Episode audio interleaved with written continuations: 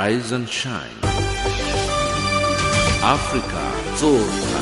Afrika amka na ung'are. Good morning and a very warm welcome to Africa Rise and Shine. This is Channel Africa, the voice of the African Renaissance, coming to you live from Johannesburg in South Africa. We are on the frequencies 7230 kHz on the 41 meter band to Southern Africa and on 15255 kHz on the 19 meter band to Far West Africa. I'm Lulu Gabu in studio with Ann Musa, Tabiso Luhuku and Tami Uza. In our top stories on Africa Rise and Shine at this hour, Ugandans prepare to vote in presidential elections, Zimbabwe's First Lady Grace Mugabe's mental state questioned, and Zimbabwe impounds a jet after body and cash found on board. In economics, job cuts to escalate in South African mines and in sports news, Nigeria's first AFCON goal scorer Asuquo Ekpe dies. But first up the news with Ann Musa.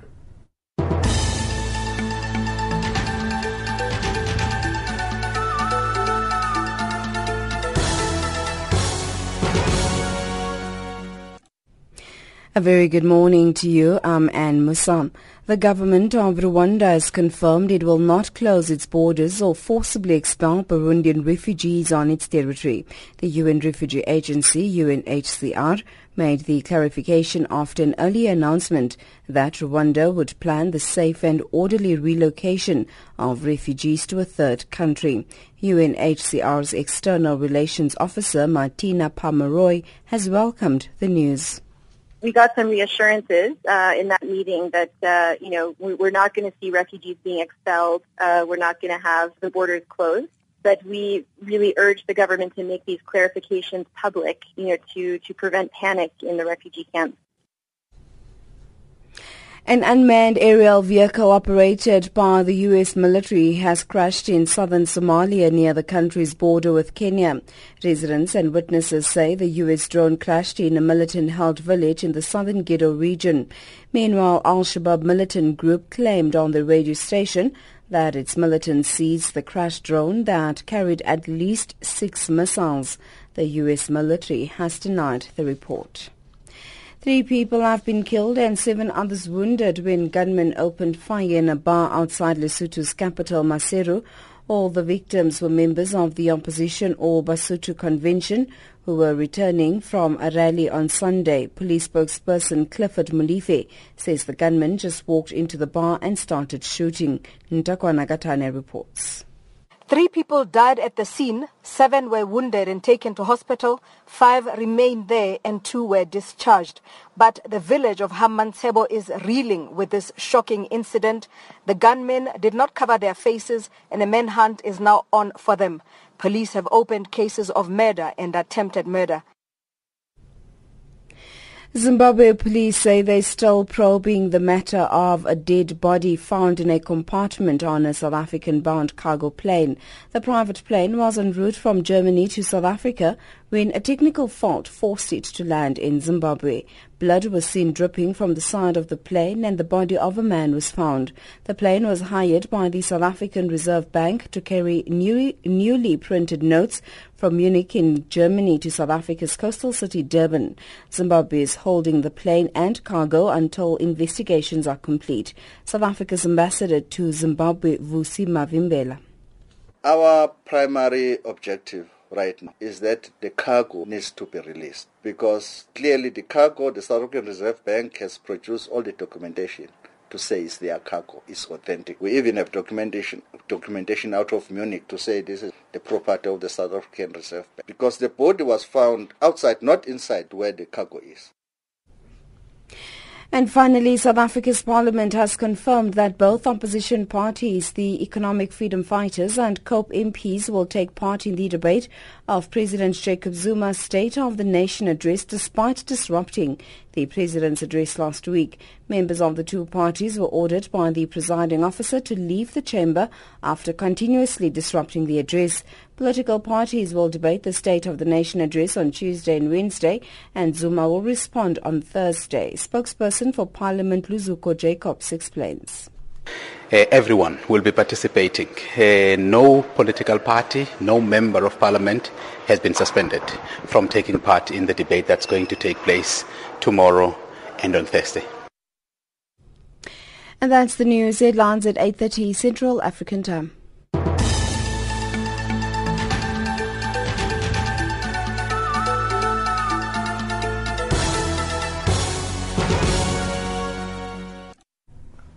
It's 8.05 Central African time and you're listening to Africa Rise and Shine. Now, Rwanda has pledged not to close its borders or forcibly repatriate Burundian refugees.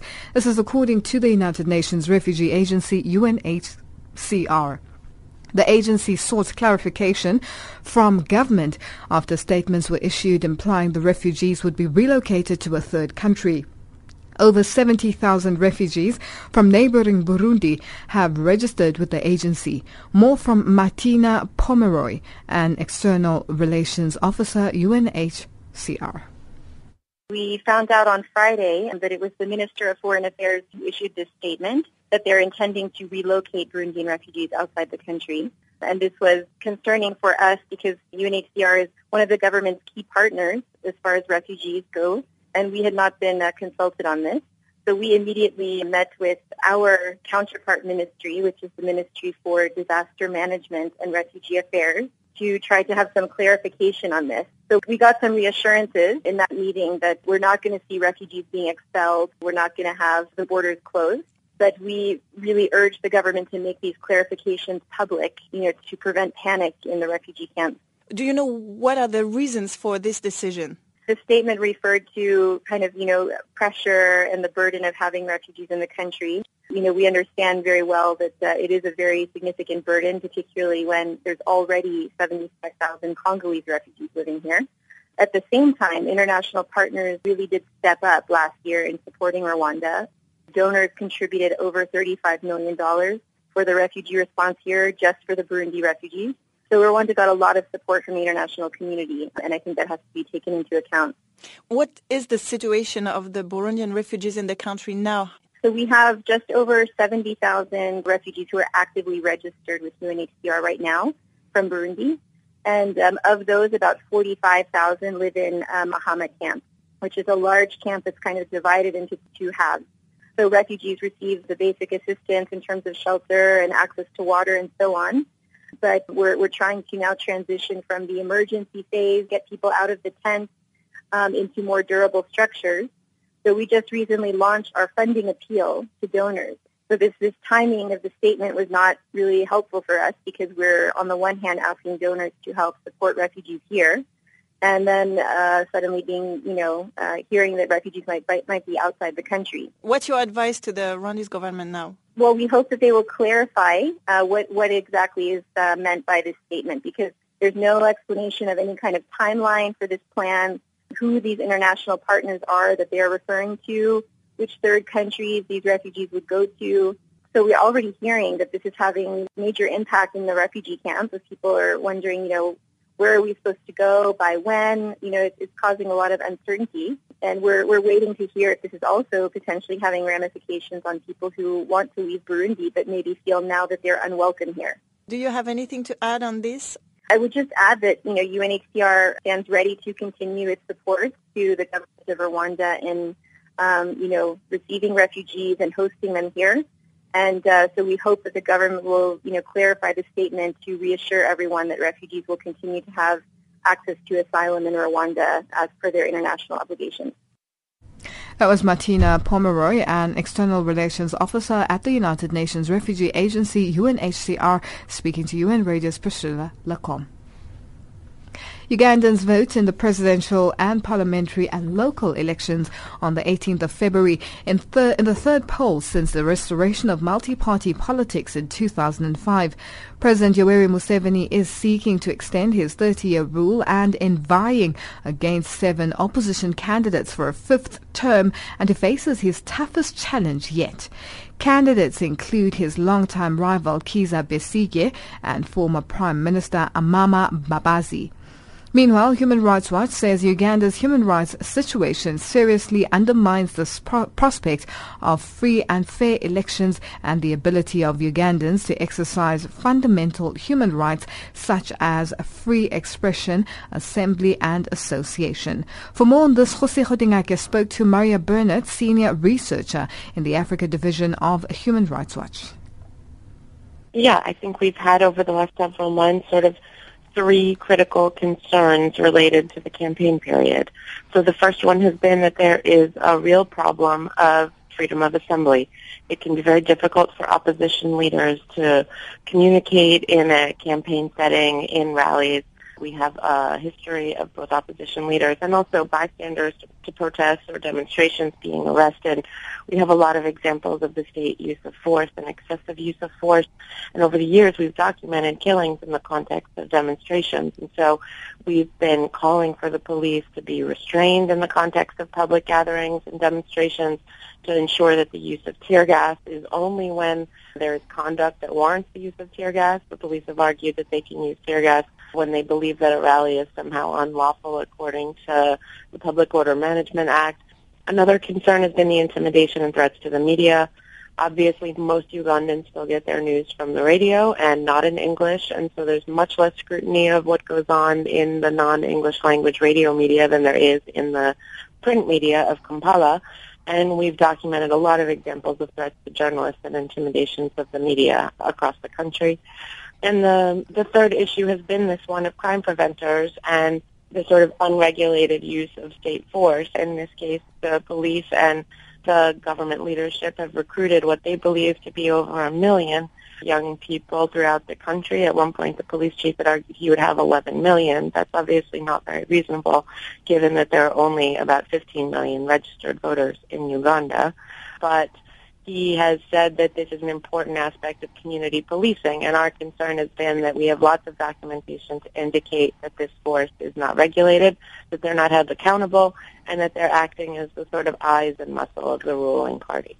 Now, talking about these young people who have been recruited to this government-funded crime preventers organization, Uganda has a significant youth population with apparently 77% of the citizens there being under the age of 30.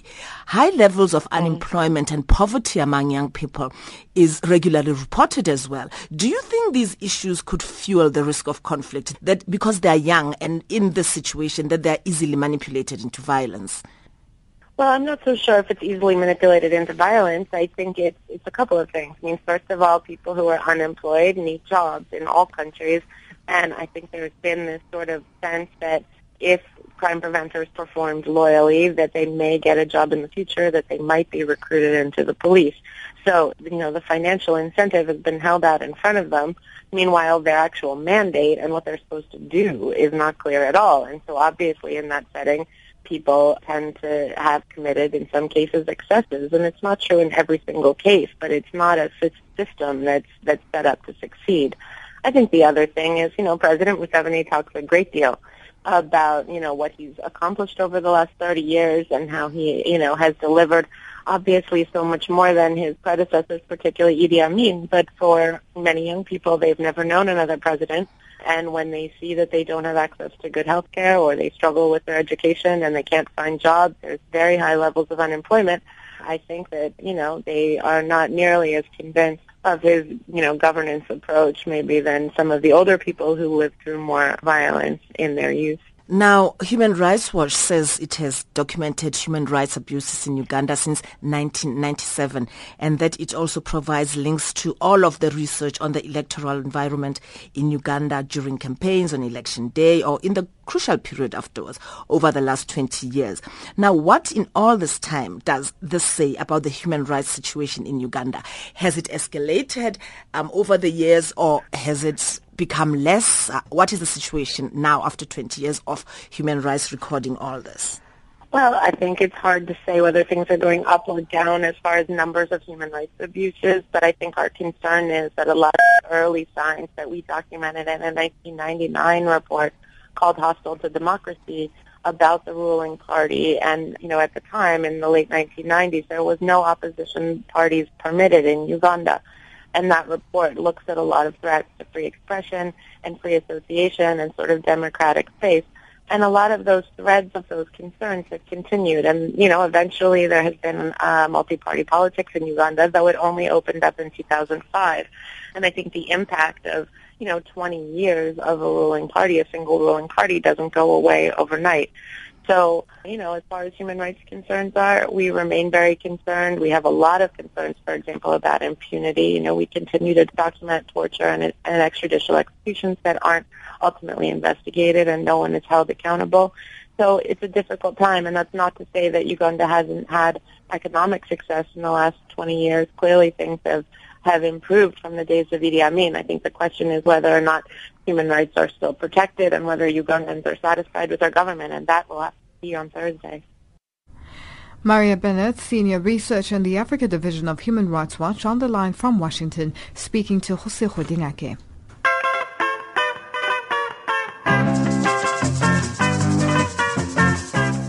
Hello, listener. Join Channel Africa in celebrating its 50th anniversary. Channel Africa is turning 50 in May this year. Join us as we move through memories of this station since 1966.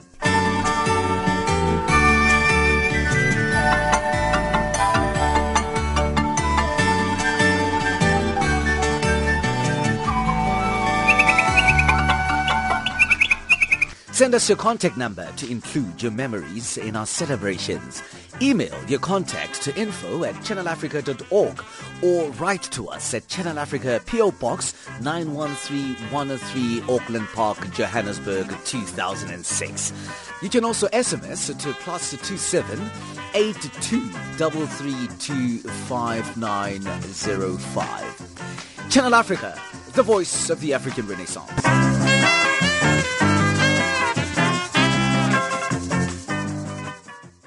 Africa, rise and shine. Africa, zorka. Africa, amka na ung'are.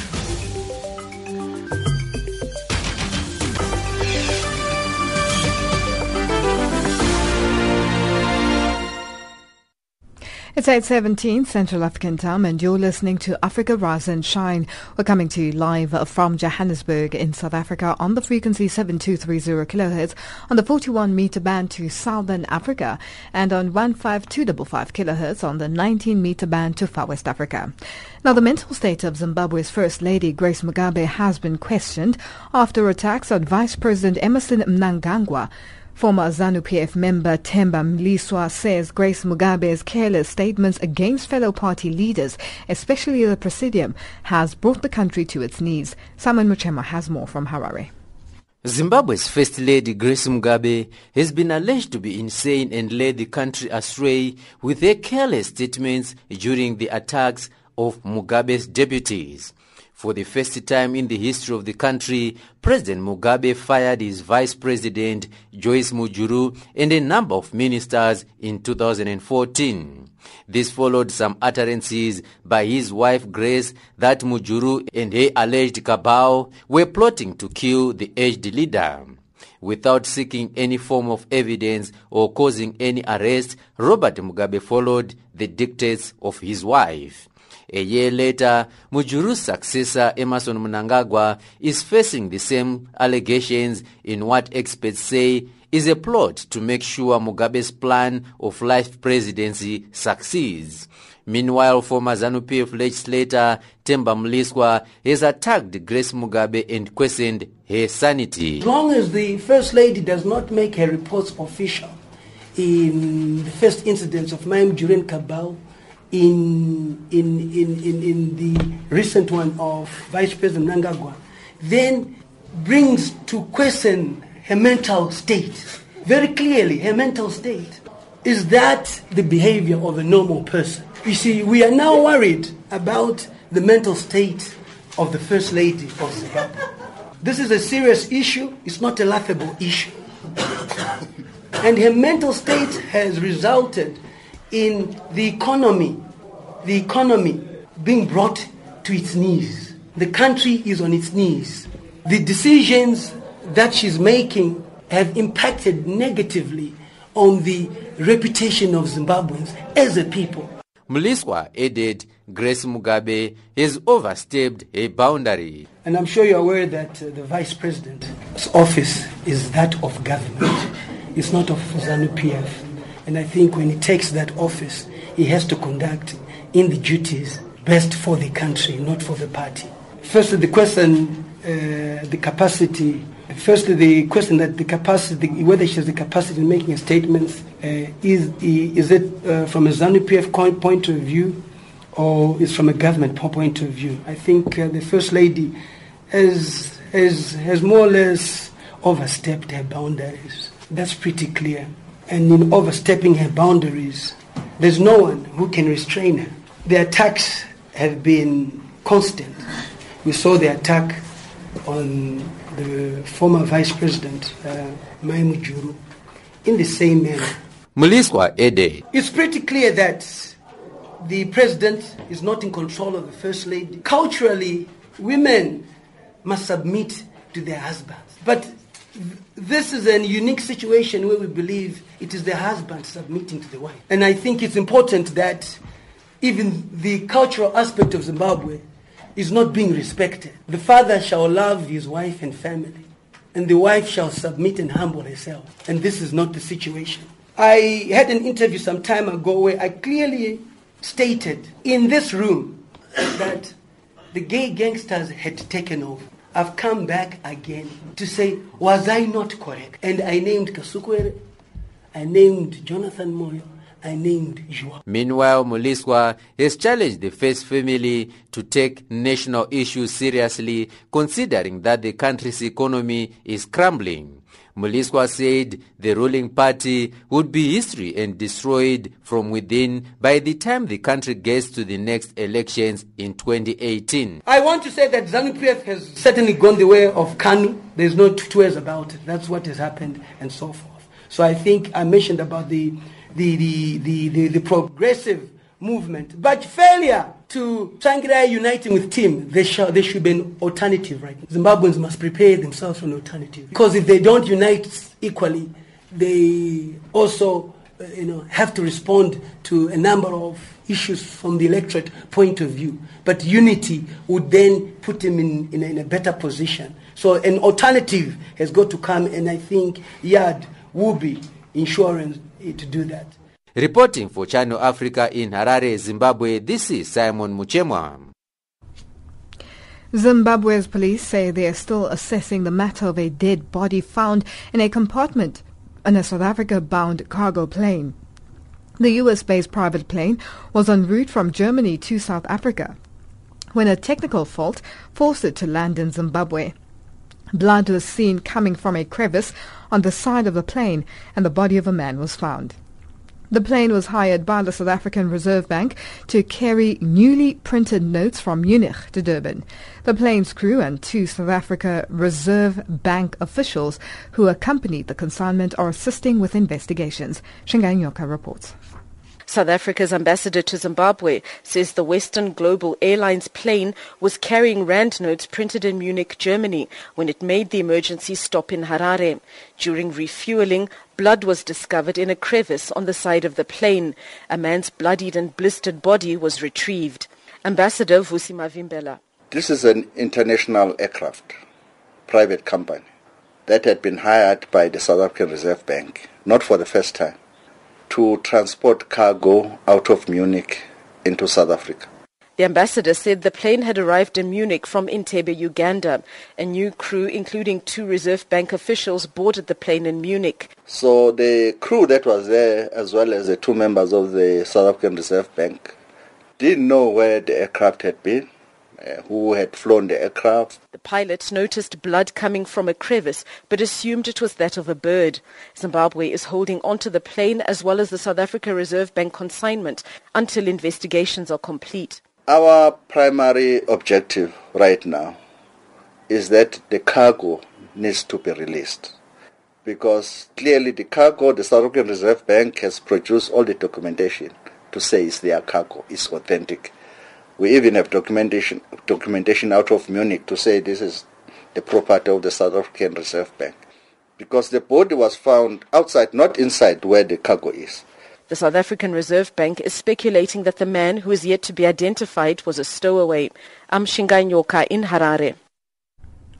A leading human rights expert has added his voice to calls for the United Kingdom and Sweden to respect the findings of the United Nations Committee on Whistleblower Julian Assange. Alfred de Zayas, an independent expert appointed by the UN Human Rights Council, says the two countries should accept a recent majority vote by the UN Working Group on Arbitrary Detention, which ruled that Mr. Assange's case contravened international covenants. De Zayas says a failure to heed the UN ruling would be nothing short of an a la carte approach to human rights. In the light of the negative press that I have read, I think it is important to emphasize that the work of the Human Rights Council is not just pro forma. I mean, we have devoted a considerable amount of time to investigate any number of cases of alleged human rights violations, and you may or may not agree with the conclusions of the experts. But the experts have spoken. Just wonder, is it slightly diminished that it wasn't a unanimous decision by the working group? Well, it is correct that the Australian recused himself. And as far as the member who wrote his dissenting opinion, I think that even gives greater weight to the other opinion because you see that they are truly independent. You have here one who, because of his nationality, decides he should not speak on the issue. The other one who is honestly of the opinion that they had no jurisdiction. And three who are real top legal experts who decided that there were violations. Now, this committee has been functioning now for 40 years, has issued considerable jurisprudence, and it cannot just be for the waste paper basket. I mean, it means something. So can I just return to the case in, in point now? So on the Assange point, I, I, I, see very well that, that you, in your statement, you speak out against this so-called a la carte approach to human rights. But what exactly are you hoping will be the next step for Assange? I think on the uh, outstanding issues in Sweden. The outstanding this, case against him, you mean? That's right. That this decision by the working group will encourage the authorities to do what they have to do to settle the issue. Once the issue is settled, I would like to see that this man does not stay indefinitely in the embassy of Ecuador. I mean, there are many options that both UK and Sweden have in order to accommodate the findings of the working group. And this kind of blockage is unworthy of the system of human rights protection that we all have built together. That was Alfred de Zayas speaking to UN Radio's Daniel Johnson. This is Channel Africa, South Africa's official international public radio station on shortwave, internet and satellite. My name is Sipho Hotstix Mabuse, a South African musician and an African artist for that matter. You are listening to Channel Africa, the voice of the African Renaissance. Pambi.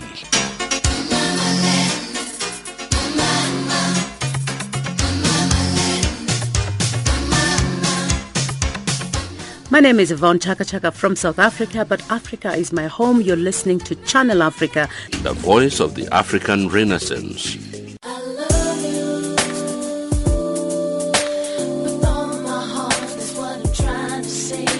My name is Habida, an African artist from Kenya, and you're listening to Channel Africa, the voice of the African Renaissance.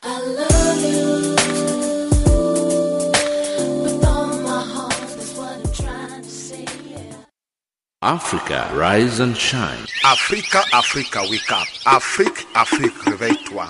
Africa, Africa, Wema. Sun rising. Le soleil est levé. Weya Wema. Wetin dey happen Africa? Africa, Dumelang Sanbonani. Africa Mulishani Mulibwanji. Africa eh, Enyomi kí ló ń ṣẹlẹ̀? Africa ndị nke m ka nke unu mee. Wetin dey happen Africa? It doesn't matter where you come from. Lesotho, Kenya, Zambia, Ghana, Nigeria, Tanzania, Congo, Liberia, Togo, Ethiopia, DRC, South Africa, Swaziland, Morocco, Botswana, Gabon, Zimbabwe, Mauritania, Senegal. Sierra Leone, Liberia. It doesn't matter where you're from. We are one people. Channel Africa. Channel Africa, the voice of the African Renaissance. This is DJ Cleo with G Exploits from Nigeria. Channel Africa, the voice of the African Renaissance. It's 8.30 Central African time and our headlines up next with Ann Musa.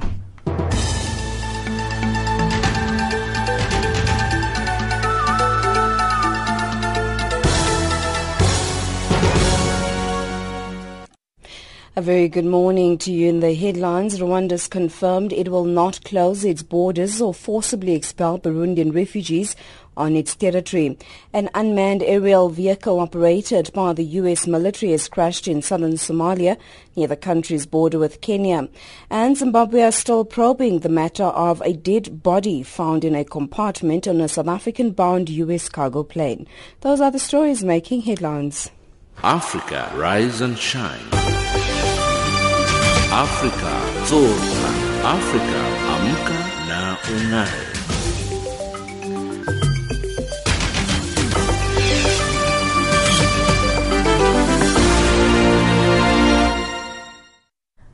Thank you, Anne. Although it is more than eight years since hundreds of women were brutally raped during post-election violence in Kenya, the harrowing events of 2007 and 2008 continue to affect survivors to this day. Destitute, in ill health, and often ostracized by their family and community, many recall the ordeal as if it happened yesterday.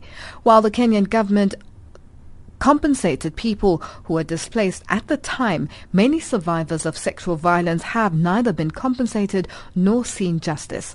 Agnes Odhiambo, Senior Research and the Women's Rights Division at Human Rights Watch, interviewed survivors countrywide for her new report and she spoke to Jose Chodingake. Well, I have to say that uh, when actually I set out to go to interview these women, I knew that obviously rape is devastating to women, but I did not expect to find the level of brutality and pain that these women were experiencing. When I was interviewing them, they were relating the events as if they had just happened that morning. And these are events that happened eight years ago. The rapes were really brutal. Most of the rapes that we documented were gang rapes. Most of the women were raped by more than four men. In a number of cases as well, women were raped by more than 10 perpetrators. Some of the women, they had bottles, guns, and sticks inserted inside their vaginas. There was a lot of physical violence involved in the rape. Some of the women said they were beaten with uh, heavy objects and passed out, and then when they woke up, they found they had been raped, so could not tell how many people had raped them. Others were saying that they passed out during the assault. So a woman would say, I remember four men raping me and then I passed out. So she doesn't even know how many raped them. Women were cut with machetes. They were thrown on hard surfaces. They had their legs tied and pulled apart. So it was really brutal. You know, they raped women who had just given birth, women who were pregnant. The rapes were really, really, really brutal. Those are the kind of rapes that we documented. Now, has anybody ever been held to account for these atrocities? Well, according to a report that Human Rights Watch has seen from the Office of the Director of Public Prosecutions, but which is not public, the origin of the report is that in, uh, I think, 2012 or 2013, the Director of Public Prosecutions formed a multi-agency task force to look into all post-election violence cases, including sexual violence. Now, a draft report that Human Rights Watch has seen, which is not public, so I cannot say with certainty that that is the final report, shows that there have been 23 convictions for sexual violence. Now, that is what the government saying in a report that's not public, so I really don't know whether that is the final figure. But I'm skeptical about those figures because when I analyze the report, it has a lot of inconsistencies. Numbers don't add up and the report is generally very difficult to follow. So I have concerns about the credibility and reliability of that uh, report. As well, in a previous report that Human Rights Watch put out called Turning Pebbles some three years back, we found that there were actually serious issues with the way government had done investigations and even with some of the claims it was making that it had prosecuted post-election violence cases. I remember in one case my colleague who did that report found that one of the cases where they were saying was post-election violence related was actually someone who had carnal knowledge of a goat. So since we have not reviewed those files to see that here are the files, these are the cases, this is how the proceedings went and the person has been convicted, I cannot say with certainty that for sure there have been any convictions for sexual violence. Now, we know of cases in other countries like in the Democratic Republic of the Congo where rape victims would face stigmatization or are mm. shunned, you know, even by their own families. Do we have similar cases here? Absolutely, so many of them. I mean, these women are devastated because it is bad enough to be raped and to be raped by 10 men, but these women have also been shunned by their families. Actually, it was in very few cases we found women who had found support in their families, especially from their husbands. Otherwise, for many women, when their husbands learned about the rapes, they abandoned them or they chased them. But even those women who are still living with their husbands and their husbands know about the rape, quite a number of them are facing physical and verbal abuse from their husbands. You know, they blame them for the rape. Some of the women were infected with HIV. They blame them for the rape. Some of the women got children. The husbands are abusing the wives and, and, and this. So the situation is really bad for the women. And it's not just the immediate family who stigmatize these women. Even within like their larger families and within the communities. I spoke to some women who said that they actually had to move from where they were living because, you know, they were being stigmatized and they could not just deal with that. They had to move and go and live somewhere else. So yes, there's a lot of stigma, and generally there's a high stigma attached to sexual violence in, in Kenya generally. So you can imagine in situations of mass rape that uh, that stigma can only be more, especially in cases where women have uh, been infected with HIV or they have gotten pregnant from the rape.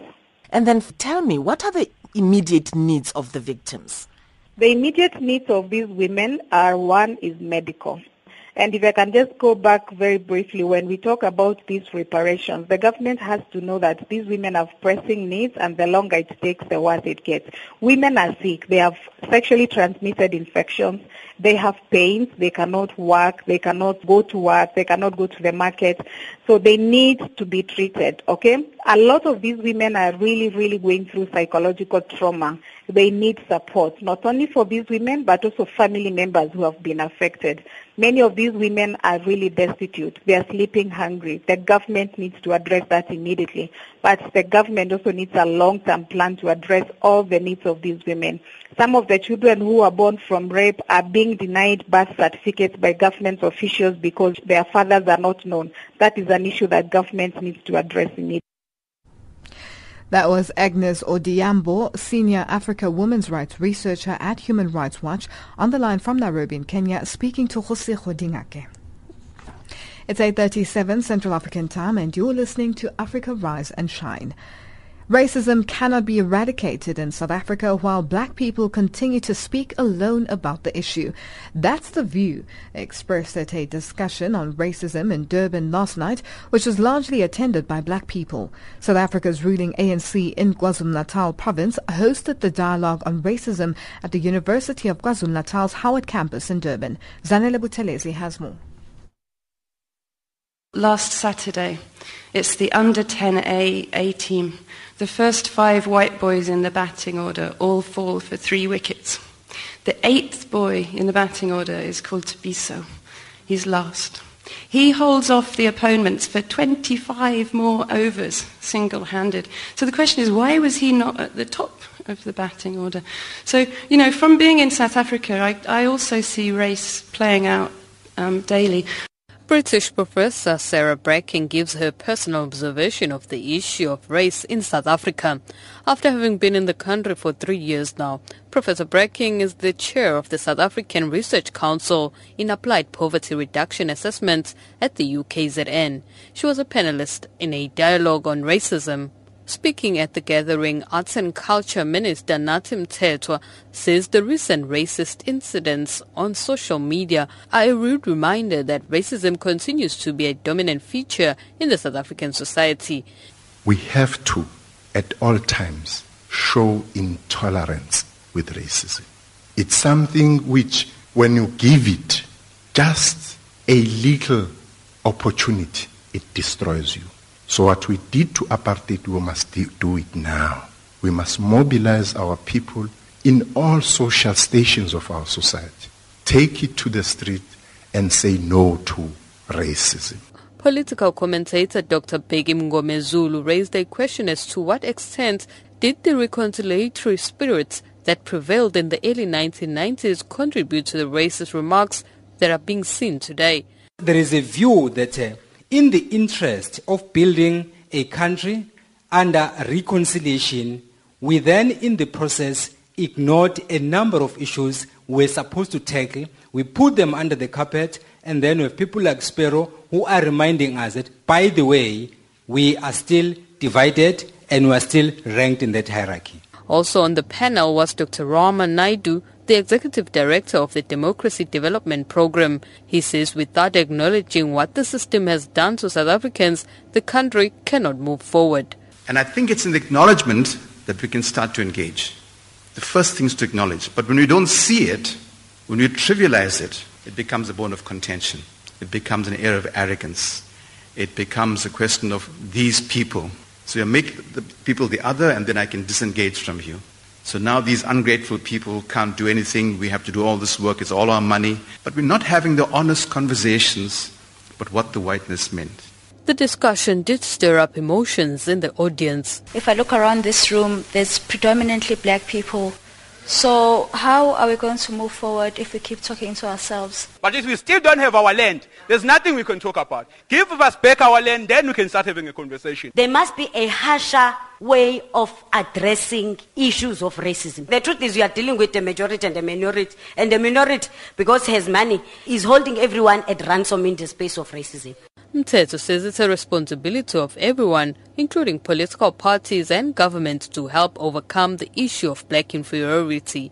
I don't think we should be, again, pity to ourselves. Government must do something because people feel inferior. It's the job of all of us. If our sisters today get into the bath and bleach their whole body so that they are white or they are seen to be white, will that be a problem of government? Really? There was a call for a concerted effort to educate South Africans in order to free them from the shackles of racism. Zanele Buthelezi, SABC News, Durban. Now let's go back in time to today in 1977. Janani Luwum, the Anglican Archbishop of Uganda, and two other men were killed in what Ugandan authorities said was an automobile accident. That was today in history in the year 1977. Africa, rise and shine.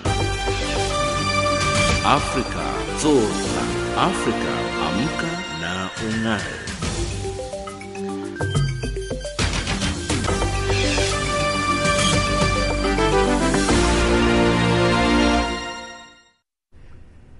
Now, at least one person was killed and several injured in clashes between police and supporters of opposition leader Kizza Besigye in Kampala, just days ahead of Uganda's presidential election.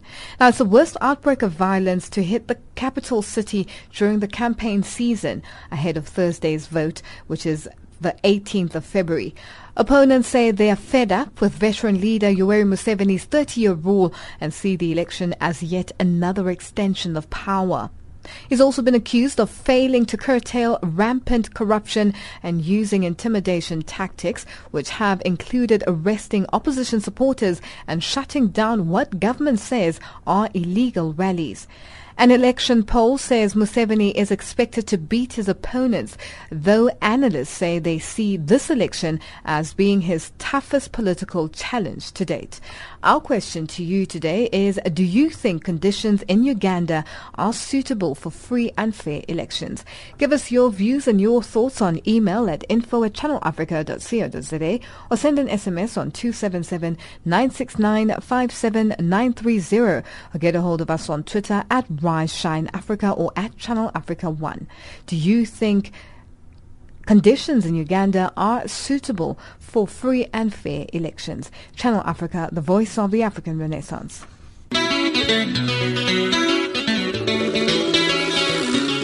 Habari etise mache mingabo baoni kedu mbote ndemne bonsoir Join me, Richard Mwamba, for a music show on Channel Africa called Africa in Song every Saturday and Sunday from 18 to 20 hours Central African Time. Africa in Song, Saturday and Sunday from 18 to 20 hours Central African Time.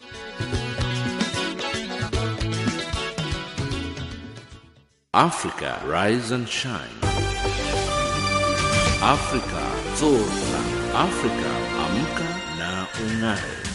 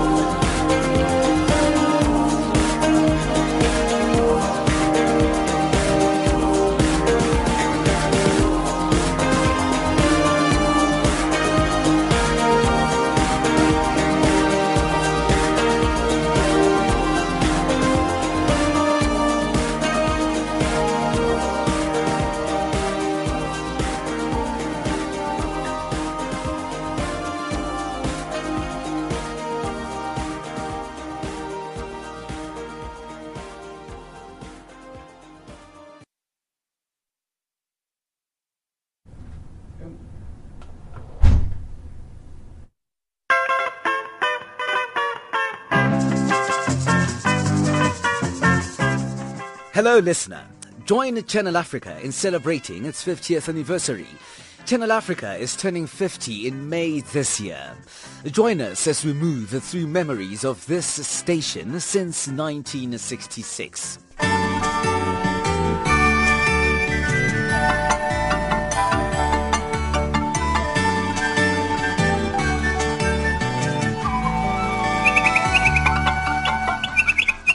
Send us your contact number to include your memories in our celebrations.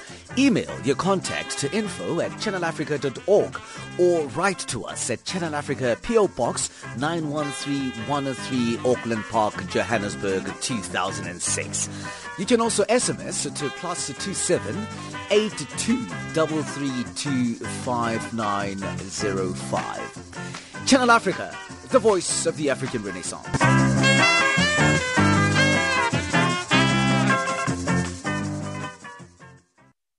Africa, rise and shine. Africa, Africa, wake up. Afrique, Afrique, réveille-toi.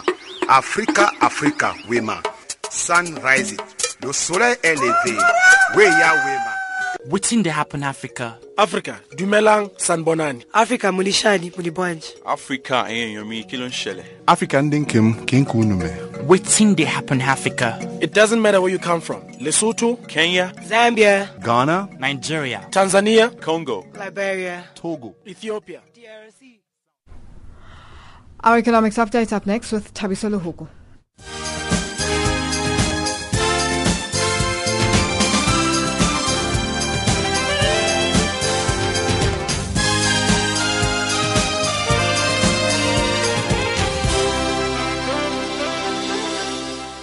Thanks, Balungile. Rescue operations remain suspended at the Lily Gold Mine near Barberton in South Africa's Mpumalanga province. Three mine staff members have been trapped for 11 days after the container they were working in fell into a sinkhole. The rescue mission was halted over the weekend after rock falls, which fell into a shaft making it difficult for the rescue teams to continue with the search. Mutsibi Wamonareng reports. The mine management is still hoping that in the next 48 hours it might come up with new ideas that can assist them in resuming their rescue mission. Lily Gold Mine CEO Mike McKenzie. The situation is that because we cannot get underground to assess the safety involved in getting underground, we aren't able to make a comment on when and how we are going to go forward. Rescue operation remains suspended pending the geotechnical assessment whether it will be safe to return underground.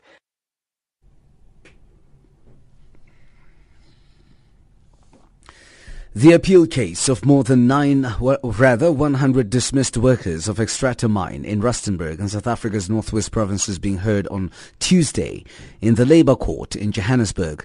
This is an attempt to have the 2013 Labour Court ruling against them overturned.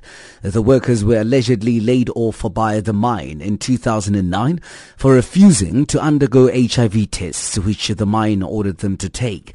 At the time, mine management allegedly misled the court claiming the workers were sacked for taking part in an illegal stoppage. The workers' lawyer, Simi Murwani. We do have a very strong case because it is our view the legal principles were not applied. One, these people did not want to attend the wellness program because they wanted clarity. As in the previous years, testing was voluntary. So this time they said for them to attend, that would mean HIV testing will be compulsory. So while they were waiting for the their manager to explain, to find clarity, he only told them that if they don't attend, he will dismiss them. And that's what has happened.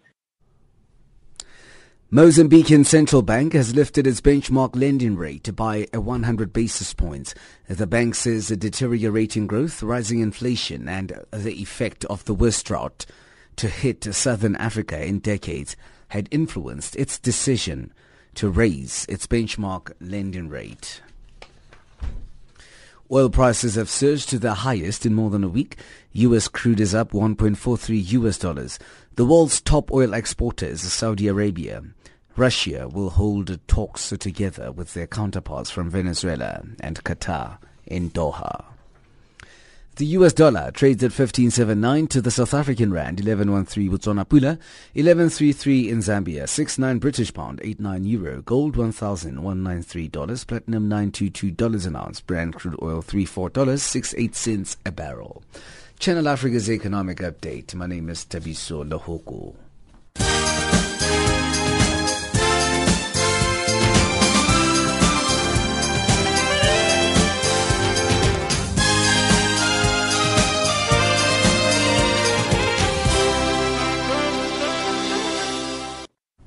Thank you, Toby. So our sports update up next with Tommy Kluza.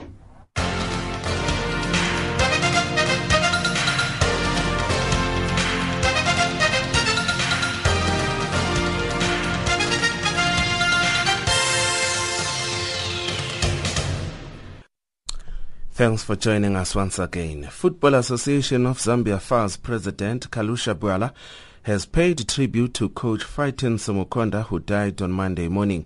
Nchanga Rangers coach Simukonda had died at the age of 58 Nchanga team manager Patrick Nkata says that Simukonda died on Monday morning at the Nkonkola Mine Hospital in Chililabombwe after an illness. Simukonda was last December admitted to Nchanga Mine Hospital in Chingola because of diabetes. Simukonda led Zambia to winning the to winning the 1998 COSAFA Cup as interim Chipolopolo. He coached Zesco United, Zanaco, City of Lusaka, Lusaka Dynamos, Konkola Blades, Roan United, and Kampala Leopards, among others. He was named Zambian Coach of the Year in 2005. 2006 and 2010. He won several cups as coach that includes the Barclays Cup twice and the BP Top 8. In West Africa, the scorer of Nigeria's first ever goal at the Africa Cup of Nations, Asuquo Ekpe, has passed on. Popularly known as Ekpe Senior in his playing days, he achieved the record when Nigeria lost 6-3 to Egypt in Kumasi in Ghana in 1963. Ekpe was one of Nigeria's finest in the 50s and 60s and played for various clubs which include Railway Lagos 2, Welsh 15, Secretariat FC and Western Rovers. He debuted for Nigeria in an international friendly with Togo in 1956 and played his last game for Nigeria in a one-all draw with Dahomey, which is now Benin in an All-Africa Games qualifier. Ekpe played 28 matches for the national team. He will be laid to rest in Uwana near Afikpo in Ebonyi State on the 9th of April. Host India will play West Indies and South Africa in their two warm-up matches in the run-up to the ICC World T20 to be staged at the eight venues starting next month. While India will play West Indies in the historic Eden Gardens in Kolkata on March the 10th, the host's last practice match against the Proteas will be hosted by Mumbai's Wankhede Stadium on the 12th of March. The teams taking part in the first round will play their warm-up matches in Dharamsala as well as Mohali from March the 3rd until the 6th while featuring in the second round will play their practice game in Kolkata and Mumbai from the 10th until the 15th. Cricket South Africa's Chief Executive Haroon Lorgat commended the Proteas 18-man squad to do battle at the 2016 World T20 Cup tournament in India next month. Cricket South Africa last week announced a strong squad for the tournament with the notable omission that of fast bowler Morne Morkel despite the inclusion of injured Dale Steyn. Lorgat says that with the world-class players the Proteas have on their side, they stand a great chance of competing well and coming out victorious with the World T20 title. I do really believe that the squad is a very, very good one. There are world-class players in there, as we all know. Uh, there are some really talented individuals. There's, there's three new caps in there. So there's loads of experience with the three new caps. I think it's a good combination that we've got. There's a combination that can get selected for the final 11 uh, for almost any condition that we might face in India. So good luck to the boys. And finally, in rugby, the South African rugby team, the Blitzbokke, have received a timely boost with news that regular skipper Kyle Brown, Branco du Preez and Cecil Africa have recovered from injury and have resumed full training. Brown with minor operation, Frank, Branco du Preez with a shoulder surgery, and Cecil Africa with a hamstring injury have completed full rehabilitation programs and will now be available for selection for fifth leg of the HSBC 7 World Series, which takes place in Lagos from the 4th until the 6th of March. That's the end of our sport and back to Lulu Gabu.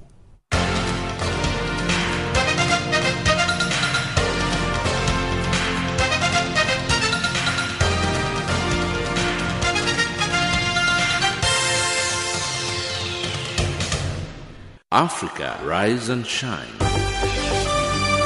Africa, zorza. Africa, amka na ung'are.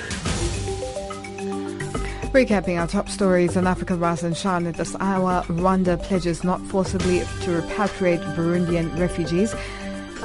Ugandans prepare to vote in presidential elections and Zimbabwe's First Lady Grace Mugabe's mental state questioned. That wraps up Africa Rise and Shine today. For myself, Luke Gabu, producers Pumutu Ramagaza and Kumutu Mupulane, technical producers Fiso Masheho and the rest of the team, thank you for joining us. For comments about our show, Send us an email at info at channelafrica.co.za or tweet us at Rise Shine Africa. Now taking us to the top of our for the news on the frequency 9625 kHz on the 31 meter band to Southern Africa is Malay with a song titled Chimsoro.